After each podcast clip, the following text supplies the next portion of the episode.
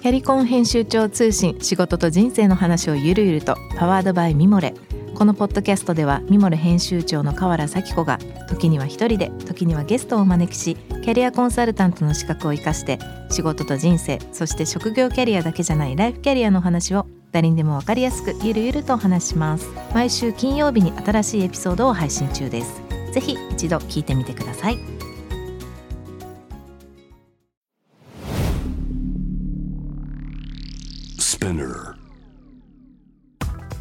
こんばんは、ナビゲーター中道大輔です。Vision to the Future 日本のカルチャーを作り出すもの、こと、人の魅力を引き出し、世界に向けての価値観を共有します。えー深夜のクリエイティブプログラムです。先週にね、引き続き LA 在住の草苗こよさん、LA から参加していただきますが、今日はですね、あの、まあ先週も、先週どちらかというと、こよさんのどうして今までこうなったんだろうというか過去から今のことなんとかねいろいろ話聞きましたがちょっと今後のことについてだったり、まあ、あのまたもう少し違った角度の話をね聞ければいいかなと思っています。番組へのご質問ご感想等ありましたら、えーぜひホームページのメッセージの方から、えーお願いいたします。ツイッターは「ハッシュタグ VisionFuture」をつけてぜひお願いいたします。それでは先週に引き続きハリウッドの作曲家エージェントで今絶賛、えー放送中です、えー NHK 大河ドラマ「キリンが来る」の音楽プロデューサー備えこよさんですこんばんはこんばんは。よろしくお願いします。今週もありがとうございますありがとうございます。えっ、と先週ねあのちょっと冒頭でも話しましたけれどもまあ備えさんの、まあ、これまでっていうかどうしてそうなってったんだ的なところからまあ、今ねどんなこと考えてらっしゃるみたいなことみたいなことをちょっとねあの話を聞かせていただいたんですけどもはい。ちょっと今日はもう少し違った角度でいろんな話を聞きたいなと思うんですがもう一度ねちょっと今回あの初めてのリスナーもいらっしゃると思うので備えさんのちょっとプロフィールの方僕から紹介させてください。鹿児島県出身でいらっしゃいます。えー2003年ですよね。カリフォルニア州の方に、えー LA の方にえ行かれましてカリフォルニア州大学ノースリッジ校卒業後えハリウッドの大手映画作曲家エージェンシーに入社されてます。え日本人初の作曲家エージェントとして、えまあ、1000以上の作品に関わりながら、えハリウッド映画やドラマシリーズ等々を、え手掛けてらっしゃいます。さらに、えゲームに、えハリウッド作曲家を起用するなどの、え中心的な存在でいらっしゃるということです。2011年、え音楽効果音制作、えテリックスミュージックを設立されてオスカー賞グラミー賞など数々のアーティストを手掛けつつ日本と中国を主にねえー音楽や効果音を、えーまあ、なかなか制作するような活動をされてらっしゃると言います、えー冒頭でもちょっとお伝えしましたがもうそろそろ最後の方のなると思いますが NHK の大河ドラマ「キリンが来る」の音楽プロデューサーも務めてらっしゃいます。さてこの大河ドラマ、まあ、先週ね、ちょっとテーマ曲をかけさせていただきましたがまああの初めてアメリカ人の方が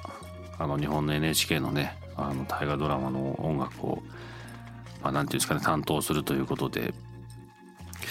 どうですか？あのなんていうんですかねこう歴史をどどういうプロセスでクラムさんやられてたんですか？まあ、僕の仕事、プロデューサーとしての仕事っていうので、一番重要としてたところ、まあ、感じてたことっていうのは、いかにそのジョンが想像力を膨らますことができるかなってところだったので、まずはその台本は全て英語に翻訳して、あの、ジョン以外ね、他に日本語を話せない方はいないので、もうジョンのためだけにこう40何万分の台本を作ってるんですけども、それと同時にね。日本中の地図とか、うん。そうですねで日本中のこの地図とか資料とかも実際にこういろんなところに足を運んでいただいてうん。あの私の知人であったり友人であったりにも写真撮っていただいたりそういうふうな歴史的な背景っていうのも情報として共有しつつただジョンの方もすごくこの世界史に詳しいのでうん。なのであ日本でこういうことがあったっていう時期にローマではこういうことがあって、うん。あそこの国ではこういうことがあってだからこの時に考えたらこういうことなんだなっていうその普遍的なことっていうのがやっぱり共通してあるというか、でそこの部分をコンセプトとしてこう練り上げてこう作っていくという作業だったので非常になんかこのアクション音楽を書いてくださいとか、うん、あの感動する音楽を書いてくださいってことじゃなくってもっとこのコンセプトベースに哲学的にアプローチしてる音楽というのをこう120曲以上作ったんですけどもそれをこう毎回毎回こう練ってうんこれはこういうことだそういうことだ。例えば帝であったら帝はこうどういうふうな存在であろう太陽に対してどういうふうな存在であろう。であれば太陽というものをシンボルとしてこう音楽のイメージとして作っていったらいいんじゃないかなとかあのそういうふうなことをですねこう練って練って一つのその曲を作る前にどうですかねもうメールにしてどれぐらいなのかわからないんですけど印刷したら本当5ページぐらいのあのコンセプトみたいなのをこう書いてでその後1時間ぐらい話をしたりとかっていうのを1年半2年近くぐらいやってましたね。やる前に全部その脚本というか想定が全部40何話ですかあるっていうのもなんか、まあ、よよくよく考えたらそりゃそうだなって思うんですけど。でもすごいすごい壮大な話ですねそれは。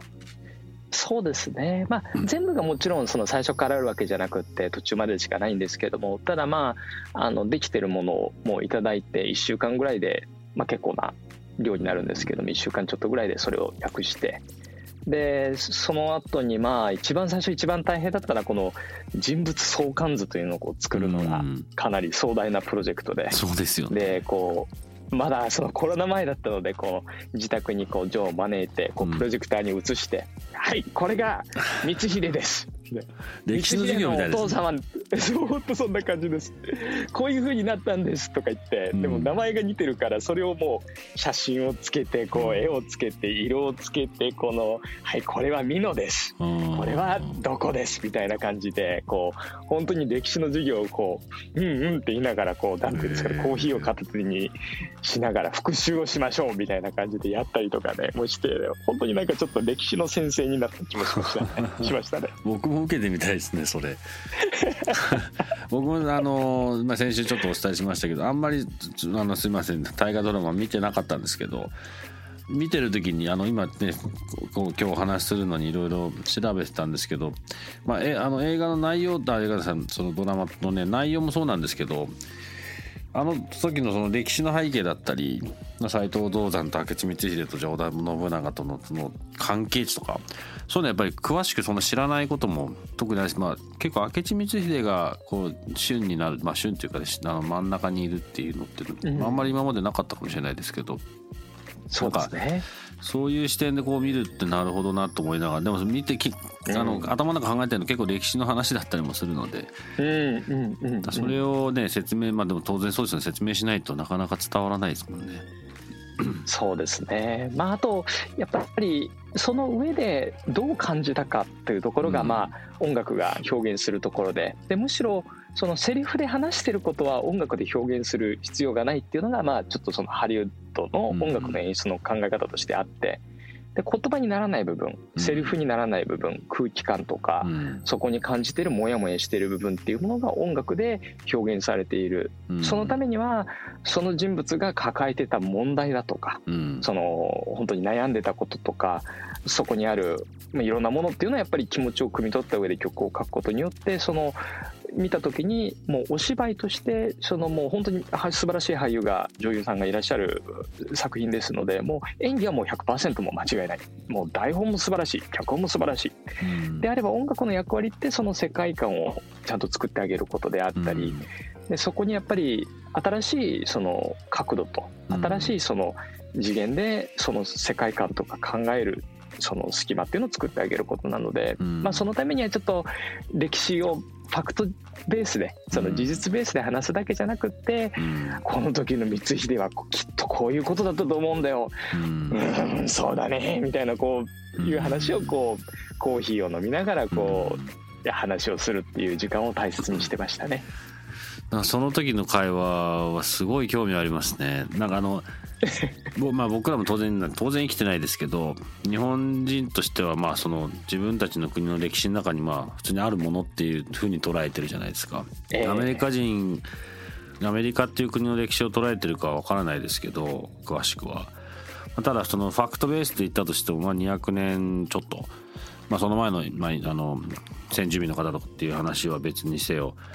まあその中で言ったら、まあ、自分たちの国がまだできてない時の話って多分感覚的に多分全然違うじゃないですか。そうですねそこをまあ アメリカ人のジョンアメリカ人ですよねジョンは。そうですねがこう想像を膨らましてそのそのコンセプトを作っていくプロセスっていうのは、うなんだろうななんかすごい興味がありますねその時の会話というかね、えー、何にインスパイアされたりしたんだろうなとか。うん。まあ多分その中道さんもだと思うんですけども世界中にあちらこちらにやっぱり行かれたことがある方。でなおかつその中で歴史とか文化を感じられてる方っていうのは意外とそのどこの文化も似た部分っていうのがやっぱり共通する部分っていうのがあって普遍的な考え方とか普遍的なその何て言うんですかね要素とかあとやっぱり人間ですから皆さん。なのでその中でその共通点っていうのを接点として考えやすいというか。でそれでやっぱりジョン自身もその世界中飛び回ってた方なのであのその中でやはりそのそれこそ文化とか服装とか格好とか身分とかその階級制度とか違えど、まあ、根本になるところは近いところがあったのでそれを他の文化と重ね合わせたりするという過程がありで自分自身もそのこちらがその日本史を共有している状況ではあったんですけどもそこから逆に言えばギリシャ神話ではこういうことがあったとかあのあのそういうなんていうんですかね世界史をまた学ぶ勉強であ実はローマもこんな感じだったんだとか、あオスマントルコってこういうことだったんだとか、あのイギリスヘンリーってこういう感じだったんだとか、まあ、そういうふうないろんなものをこう見てる中で、あやっぱり人間なんだなでそこの中にある普遍的なものがその芸術として表現されていくプロセスっていうのが今回のその大河ドラマの音楽を作るというプロセスだった気はしますね。まあ、ここ最近というよりかは、まああのまあ、主にまあ日本アメリカ含めですけど結構中国とのお仕事でしたりと関係も深いということですが、まあ、アジア全般にいろいろやられたりもしてるんですか？そうですねエージェントとしてはあの中国フィリピンタイ韓国とかいろいろあるんですけどもただ私自身の会社テディックスというところを通じては中国とのあの政策というのが多いですね。これは具体的にどんなことやられてるんですか？そうですねあのもうなんだかんだ言って10年ぐらいになるんですけどもその中国の、えー、ゲームであったり映画であったりテレビであったりというそういう映像作品コンテンツに対してその音楽を依頼されるケースが多いと。でその際に日本人の作曲家アーティストっていうのをこうご紹介する機会っていうのがだいぶ多いですね。あそうなんですね。ええ、じゃあ日本日本人のアーティストを中国の、まあ、ドラマとかの中にこうアサインしていくっていうのをハリウッドからやってるっていう。そうですね。このなんか距離にしたらそっちでやった方が近いんじゃないのって感じなんですけども。なるほど。ですね。結構今、ゲームっていう話が出ましたけどもゲームの中のもう、はい、もう音楽をもう先ほどの大河ドラマと同じようなこうなんていうんですかね扱い考え方でこうやられるんですか？そうですねあのそれこそ実はあのちょっと面白い話が私の方がその普段はこのハリウッドでエージェントをしながら日本の作品とかもあの音楽を作らせていただいてるんですけどもその際はこういわゆる海外の人材を日本にご紹介するという、うん、まあ、日本から見るとインポートをしてる感じになっていると。で逆にその中国の場合は日本の作家さんを中国にエクスポートしてるっていうふうに、まあ、この貿易で見ると面白いのかなと思うんですけど、うん、でその時にその世界で見た中で特に中国というあの国コンテンツは日本のコンテンツに対しての興味とか音楽に対しての興味もそうだし理解もそうだしリスペクトもすごくあるのでその中で彼ら彼女らが持っているベクトルというものをこの興味のベクトルっていうのを探してそこに合わせる形でこういう作曲家どうですかって形でご紹介したい。で実際日本の大河ドラマを担当されてきた作曲家の方々を中国の映画とかテレビとかゲームとかにもご紹介させていただいたりとか、うん、そういう形でご一緒する機会っていうのは増えてきてますね。うん、アジアのその動きというか今はまあなんていうんですかね、まあ、規模とかビジネススケールっていう意味で言うと、まあ、当然中国はまあすごく大きいんだと思うんですけどもアジアの中でのその、まあ、日本の立ち位置でしたりとかアジア全体の動きっていうのは最近はどういうふうに捉えてましたか？とにかくその人口が増加している地域っていうところに関してはやはりもう5年後とかあのもっと先を見ていった時に大変興味深いところであると。そして今はそのコンテンツってことにフォーカスしてお話をするとも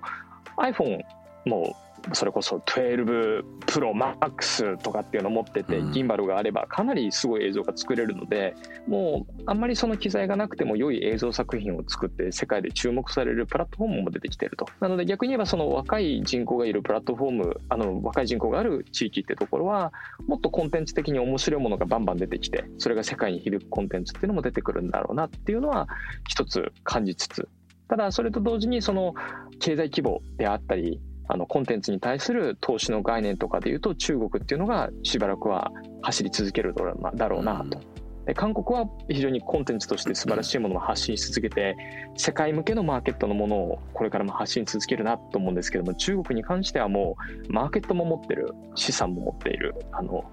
まあ、インベスターもいるっていう状況なのでいろいろとこう立ち回りっていうのはしやすいような状況があるなっていうふうには感じてますね。うん、だからそのクリエイティブクリエイティブのそのアウトプットに対してとかのこう受け方というかあのどういうマインドだってどんどんなこう思考思考とかまあなんていうんですかねこう頭の中のこう考え方とかどういうあたりをこうイメージしてこう指していくんですか？ビジネスを。そうですね。まあ私の場合まあ、気をつけてることなんですけども、うん、その興味のスタートがいわゆる KOL 的なそのいわゆるこの人が著名な方であれをやったからこの人に頼みたいっていう軸で頼んでいるのか、それともその芸術性を求めて頼んでいるのかっていうのをまずジャッジをするようにはしています、うん、もしその前者の場合もうこの人がある有名なものをやったから頼みたい。それだけが欲しいだけだったらどうしてもじゃあそこにその方が音楽であったり芸術を手掛けた時にツイートしてくれるかとかあのインタビューをしてこうやってくれるかっていわゆるそのマーケティングっていう形で消費されてしまうのでその情報とかブランドが。でそれだと長期的に見た時にそのクライアント側制作する側の情報発信にしても実はマイナスになってしまうことが多い。なので自分自身で気をつける時には興味のスタートがそこであること自体は全然いいんですけどもただ情報の発信の仕方というのがただ単にあの有名な人とやりましたっていうその短期的な、あの視点で考えていくんじゃなくて発信した情報が広がっていくための,、そのファンに喜んでもらえるような双方のファンに喜んでもらえるような形の情報発信っていうのを一緒に考えていくっていうのは PR のプランニング的なところだとか、制作の過程でそこの良さをこう見せてあげることであったりとかそこの芸術性をプロデューサーに理解してもらうためにこうなんだよっていう education をすることであったりっていうのは、プロセスの中で気をつけてることかもしれないですね。すごい大事ですよねそれ。僕らもまあ普段いろんなクライアントビジネスとしてねあのブランドプロデュースをする中で、まあ、最近はだいぶ減ってきたと思いますけどそういうアプローチって、あの、でもそそういうベース特に日本の国内の中での話でいうと、まあなんかどうしてもそれが作られてしまってベースがあるのでなんか、まあ、例えば広告を作ったりとかすると、まあ、そことまあなんか芸能人がセットになってるみたいな。僕はあんまかかったことないんですよ、そういうの。それは一個の 一個のなんていうかそのまあ一部の話かもしれないですけど僕はあのメディアの役割が非常に重要だと思っていてすごく世界の中で比べると子供っぽくさせられちゃってる気がするんですよ。でまあ、そういった背景の話だったりその誰が出てるからとかっていう話っていうのは本当にもう短期的な話なんでもうちょっとメディアとかまあ今この JAU というメディアでも話してたんであれですけど結構本質的な話をもっとしていかないと。あのまあ、その本当それこそ中国とか、まあ、世界の中でねどんどん遅れを取ってもう遅れを取り始めてるのもあると思うんでなんかそこを少しでもね変えていける何かになればいいなとは思うんですけど。そうですね。あのなんというか僕自身もその鹿児島のあの小さな町で育ったものですから、うん、で僕が育った町なんかはこう映画館もなかったんですけども、うん、ただそれがまあ遠いところなんだけども自分の両親がこう連れてって見たハリウッド映画っていうものがやっぱりすごいなと。でターミネーター2にもう一回見たいなって言ってお願いして連れてってもらったりとか。でも結果的に蓋開けてみたら今そういう形でハリウッドの仕事をしていて、うん、結局なんかそういうふうなターミネートのあるシーンで感動したことがずっと忘れられなくって、うん、未来にやっぱつながるっていうのは、うん、やっぱり人生の素晴らしいところなのかなって思うんですけど、だから個人的にはそのそういうふうなねこのいろんな形で興味を持っていただいた機会とかコラボレーションが生まれた時に、そこにやっぱりコンセプトがしっかりしたものがあって、でそれを聞いたり見たり感動した人がそういうふうな自分が感動したように次のアクションに20年後30年後につながるようなその種まきができれば私たちのコンテンツを作る人間からするとすごくいいことなのかな未来への投資であったりバトンタッチなのかなって気はしてますね。その中での日本の役割というか期待値って、まあ、先ほどちょっとあの、ね、日本の作曲家とかいうある種の一つのエリアにはまあ、特に中国だったりとか、まあ、向こうの方が興味を持ってらっしゃるということでしたけど、はい、アジアの中での日本の立ち位置ってどんなふうに見てらっしゃいます？曽さんの中で。この日本のマーケットからの視点なのか世界から見た時のものなのかなんですけどやはり日本のコンテンツとかっていうのはやっぱかなり特殊性なものが特殊なものが多いなっていうものがやっぱり感じていると。その中でもちろんクールなものもあるしすごくその日本では受けるけど海外ではどうかなってものもやっぱりあると。うん、そのまま持っていくっていうのは難しいコンテンツっていうのはわりかし多いんじゃないかなって気はしていてもちろんそのアニメとかは別ですけどもあの口が合いやすいしその翻訳、うん、そのいわゆるボイスオーバーをすることで、うん、コンテンツも作れるしアニメのコンテンツの強度っていうのの高さはあるんですけどもただまあちょっとそのコンテンツそのもので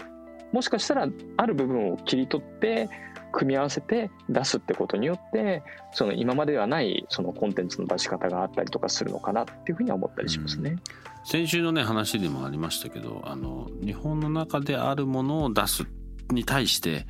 初めから、まあ、アジアを見るもしくは世界を見るこの違いがやっぱりそういうところにも出てくるかなと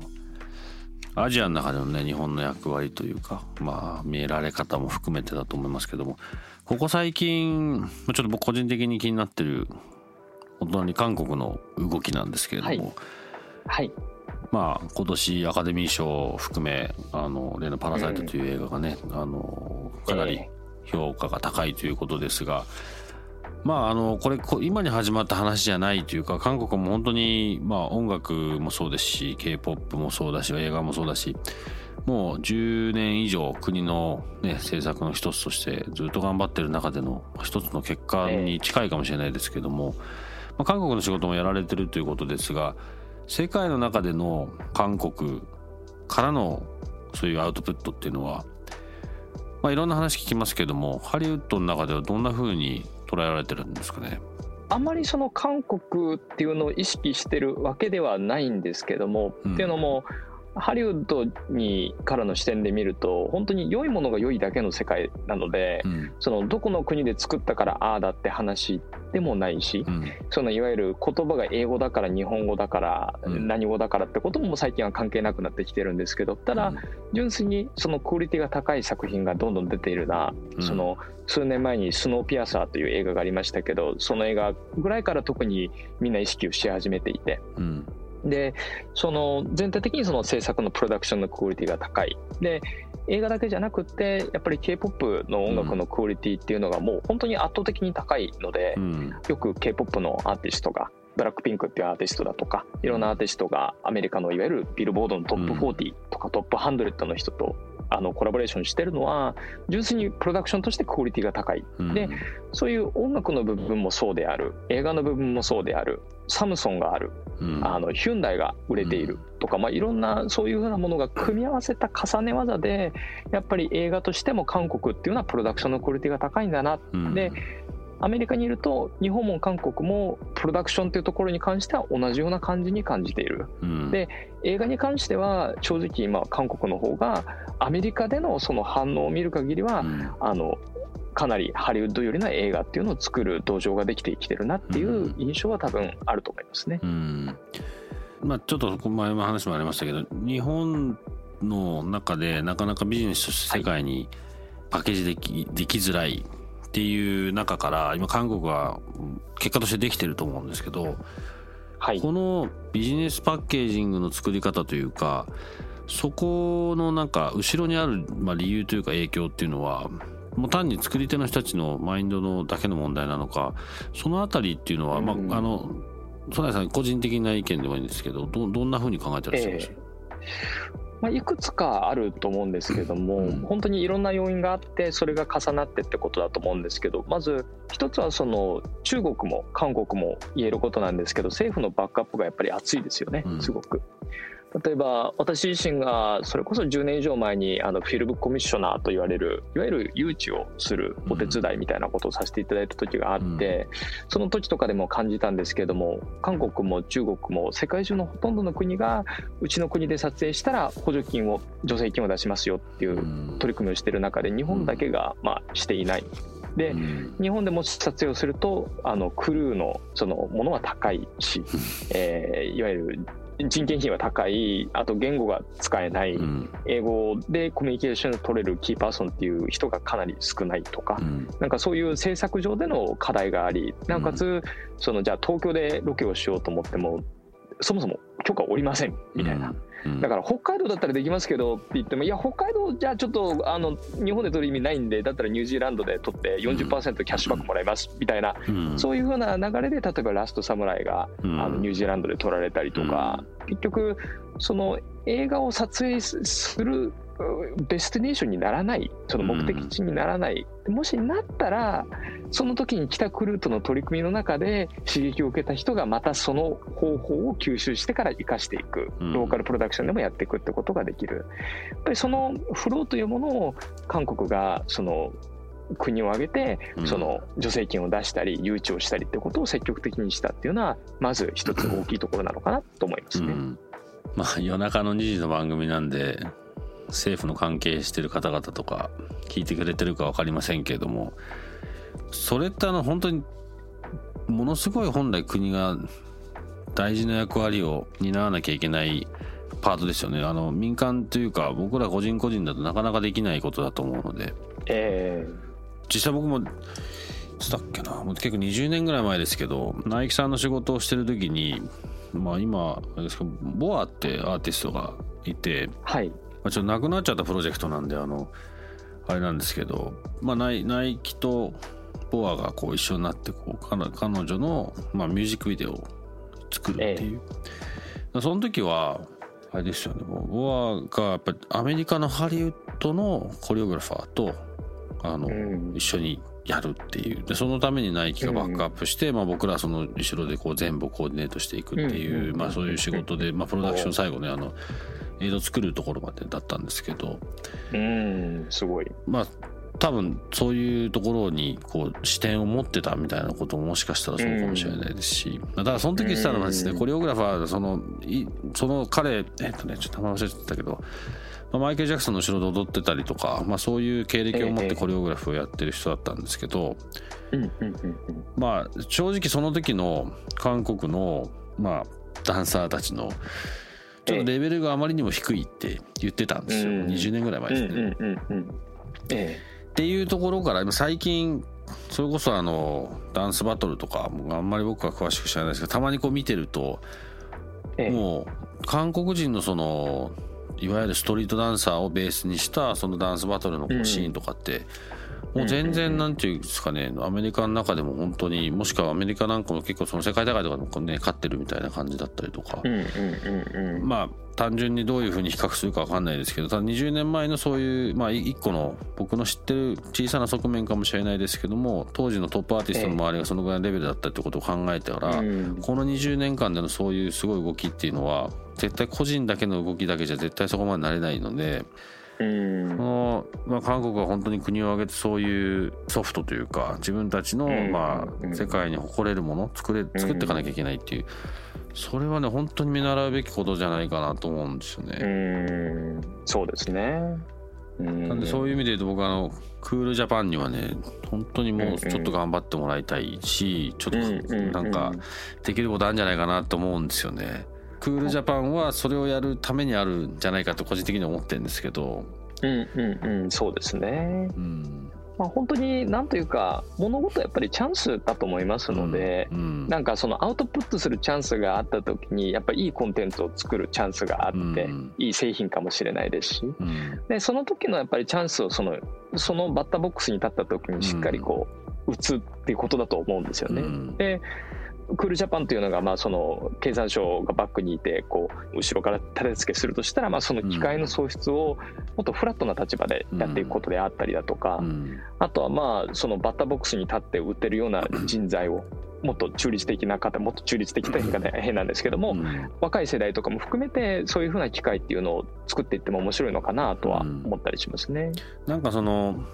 新しいマーケットを作っ作っていくんだっていうところよりかは、まあ、そこに例えばアニメとかは海外の人が日本に来て持って帰って少し大きくなってるところに日本が乗っかってるっていうその状態がねすごく気になるんですよ。あの自分たちが作ってってこうなんですっていうことではないっていう。えー、そうですね。そこをややらない限りこれあの以前出ていただいたあの木内酒造っていう、まあ、茨城のええ、あのネストビールの社長木内さんの話もしたんですけど、ええ、例えば日本酒を世界に出すのにソムリエ協会にお願いしてると。なのでその時点でもう日本酒はもうワインの下っていう位置づけになるから絶対成功しない。なんかそういうなんていうんですかねまあ海外が上で日本が下みたいなええまあ、なんかそういうマインドがどうしても抜けきらないのでそれは何とかしなきゃいけないっていうふうに彼もおっしゃってて、まあ、すごくそれは、まあ、いろんなところにそういうのが影響してるというか。もったいないなと思うんですよ。本当は逆に言うと日本のことすごく、まあ、すごくガラパゴスな状態だったので、ものすごいみんな待ってるじゃないですか、日本のいいもので。まあ、それを逆に言うと日本に来て、いろいろ少しね、感じたり経験してる人たちが増えてきてるのもあるし。うんこれあの結構毎回毎回とかいろんなタイミングでこの話になるんですけど、うんうんうん、もったいないっていう、ね、そうですね、うん、やっぱりその僕自身今までやってきた中で感じることっていうのはまあもちろん個人でできることってすごく限定されてしまうんですけれどもただ2人でできることって結構多くって、うんだからまあ本当にフットワーク軽く機会を見つけて電話してみる、うん、誰かに紹介してする、うん、逆に紹介されるっていうようなつながりだけで本当にいろんなつながりが生まれてくるというか、うん、だから本当にねぜひそのクールジャパンであったりとか他の取り組みというのがそのプラットフォームとして支えれればいいなと思いつつで逆にそういうふうな個で動いてる人あの突っ込んでってる人っていうのがもう自分以外にもたくさんいることは認知してて、そういう人たちが何かしらの形であの有識者1名以上な形で、ね、あの戻ってきて情報共有ができて、うん、その中で経験とかの共有っていうのがすることができると、うん、あのかなりこう良いのかなっていう気はしますね。うん、そうですね。あのこの番組も結構そこを目指してやってて、うん、あのなんていうんですかね、まあ、何かしらここの番組でつながった人たちが何か新しいこと一緒にできるようになったりとかするといいなっていうふうに思ってるんですよね。まあ、本当にみんないろんなジャンルの人たちがいろいろな話してますけど、結構なんか共通してんですよ。経験してることとか、そこからこう考えてる、なんかね、イメージみたいなの。なのでね、まあちょっともうちょっと時間かかっちゃうかもしれないですけど、その時はぜひハリウッドからあのご協力していただいて何かできたらいいなと思うので、はい、ぜひ楽しみにしております。お願いします。はい。はい、ということで、えー、2週にわたって、えー、お送りしてきましたが、えー、LA から音楽プロデューサーの、えー、園谷光陽さんをお迎えいたしましたが、本当にあの、遅くにどうもありがとうございます。こちらこそです。ありがとうございました。またちょっと別の機会にね、ぜひお願いします。ぜひお願いします。はい。J-Wave Vision to the Future. Vision to the Future 中道大輔がお送りしています。えー、曽内さんとの話いかがでしたでしょうか？まあ、最近思いますけど、あの、この番組出ていただく方、まあ大体共通してその例のまあ、もったいないというかね日本がもっとやんなきゃいけないことがあるっていうことだったり、まあ、世界の中での日本の立ち位置だったりとか、まあ、経験してる人を、まあ、呼んでるんでねそういう話になると思いますけれども、まあ、最後ちょっと話になりましたが、まあ、この番組としてもねあの単に番組の中でそういう人が来て話をシェアするっていうことにとど、まあ、まらずにねあの何かしらの形で今後少しでもうねりをね形にできたらいいかなというふうにも思ってますのでそちらにもまあご期待いただければと思います。来週はですね僕は昔から大好きなイチローズモルトというあのもう今世界的にも有名なウイスキーがあるんですけれどもそこの株式会社ベンチャーウイスキーの代表アクトイチローさんをお迎えしてお話をお伺いしたいと思っております。番組への感想質問はですね番組ホームページのメッセージからお願いしたいと思います。ツイッターは「ハッシュタグビジョンフューチャー」をつけてぜひよろしくお願いします、えー、ここまでのお相手は中道大輔でした Thanks for listening tonight again and I'll see you next week. Good night.